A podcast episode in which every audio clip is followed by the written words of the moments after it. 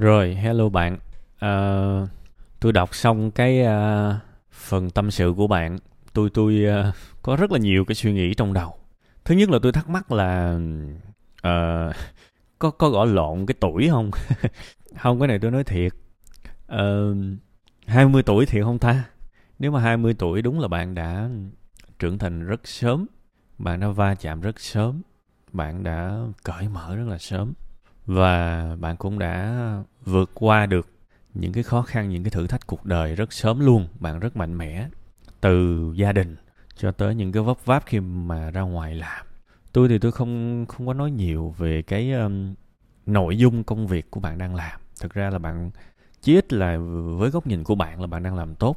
Thực sự như vậy, mọi thứ nó vẫn um, đang chạy trơn tru. Và bạn cũng đã có những cái thành quả, đúng không? Thành ra là hai mươi tuổi và mình làm được như thế, đó là một cái điều tôi cho rằng là phi thường đối với nhiều người ở đây. Rất nhiều người tôi tin là ba mươi, thậm chí là ba mươi lăm, bốn mươi cũng chưa chắc là có cái độ liều và cái cái độ mà kiểu mà mà chịu chơi, chịu làm, chịu khó như bạn. Và bạn làm rất nhiều việc, bạn như cái kiểu mà mà văn hóa hustle của Mỹ vậy đó. Có nghĩa là cái gì cũng chơi hết, cứ tốt, cứ có thu nhập, phát triển được thì cứ chơi. Và bên cạnh đó thì làm học, làm học, làm học mỗi ngày. Thì đó là cái điều tích cực. Đó là cái điều tích cực. Và tôi cũng muốn gửi đến bạn cái cái điều chia sẻ, cũng như là cái cái sự cảm ơn của tôi uh, thay mặt group gửi uh, gửi đến bạn với rất nhiều tâm sức, viết vào một cái bài rất là dài. hai mươi tuổi và viết một bài rất là dài với những cái tư duy mạch lạc, kể lại cái mạch câu chuyện từ lúc chưa có gì cho tới thời điểm hiện tại. Mọi thứ rất rõ ràng, giống như là xem một cái cuốn phim vậy. Tôi rất là cảm ơn cái điều đó. Đương nhiên, cái cái nội dung của bạn là viết ra để truyền cảm hứng cho mọi người. Thì có thể bạn sẽ không có một cái nhu cầu nghe những cái lời góp ý, nghe lời động viên gì. Và tôi cũng sẽ không làm như thế. Ha, tôi cũng sẽ không làm như thế. Tôi chỉ muốn muốn nêu ra một cái điều khách quan thôi, để để để bạn có thể xem đây như một cái thông tin tham khảo ha. Ờ, thực ra dù có muốn nói hay không thì cái cái môi trường của bạn nó cũng có nhiều cái cạm bẫy ha, nó cũng có nhiều cái cạm bẫy. Ờ, từ cái môi trường buổi tối mình làm việc, rồi cái mấy cái video mình làm, mà thực ra nó cũng có một chút rủi ro về bản quyền.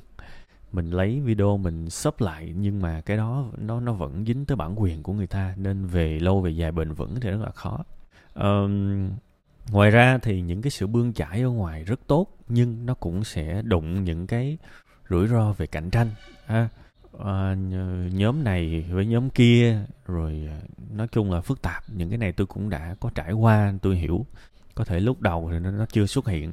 Nhưng mà về lâu về dài thì, thì mình cũng không biết được. Tôi không nói là chắc chắn ha. Cũng đừng có quá nghe lời tôi. Hãy xem những cái điều tôi nói như là một cái thông tin tham khảo thôi. Ha, thì bạn hãy dành cho mình một chút thời gian trong cái quỹ thời gian mà mình học và mình là và mình làm á, dành ra thời gian để nghĩ về những những cái cách bảo vệ mình ở những cái nơi đó. Mình phải thực sự chủ động ha. Thậm chí là nghĩ về những cái kịch bản không hay cũng được, để mà bảo vệ mình. Tại vì cái môi trường đó căn bản là nó có, có cái sự rủi ro cao hơn những cái môi trường khác ha. Và thêm cái nữa là riêng về cái mảng mà ở trên mạng đó bạn làm, thì tôi nghĩ là một cái đích phù hợp với với bạn trong tương lai gần, đó là dịch dịch chuyển dần dần từ những cái nội dung hoàn toàn là là là có cái gốc là của người khác qua cái gốc là của mình. Ha, mình có thể tham khảo cũng được, nhưng mà tôi nghĩ là không nên lấy hết của của cái nguyên bản mà mình sắp lại, thì nó rủi ro lắm. Bạn đã từng mất cái kênh. Thực ra tôi nghĩ đó, cái đó cũng chưa chắc là người xấu họ hại mình đâu, tại vì nó liên quan tới bản quyền. Thì trên YouTube mà cứ bị ăn ba gậy là là chết kênh thôi. Thì đó là cái cái câu chuyện về luật chơi, bạn cũng nên để ý cái điều đó.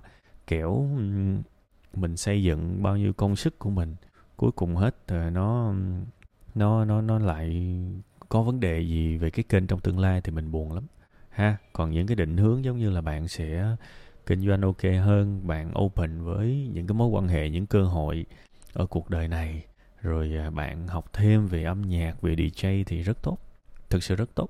Đó đó đó là tất cả những gì mà tôi muốn vẽ lên chút xíu để bạn tham khảo thôi ha. Hãy nghĩ thật nhiều hơn, hãy nghĩ thật nhiều về những rủi ro và cách để quản lý rủi ro, và cách cũng như là thực sự đặt mình vào những cái trạng thái an toàn. Tại vì bạn rất là trẻ.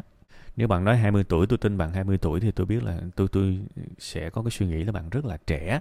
Và đôi khi trẻ thì mình sẽ chưa thấy hết được trọn vẹn cuộc sống, cuộc đời này, những cái mảng mà có thể là những người xung quanh họ chưa cho mình thấy. Thì hãy chủ động nhìn thấy những điều tiêu cực ha. Mình có thể học, mình có thể hỏi kinh nghiệm từ những người xung quanh ha. Đại khái như vậy.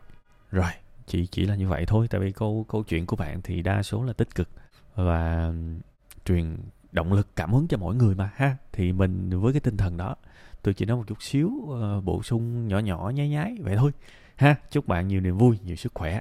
Và một lần nữa cảm ơn bạn đã gửi một bài viết rất chất lượng cho group.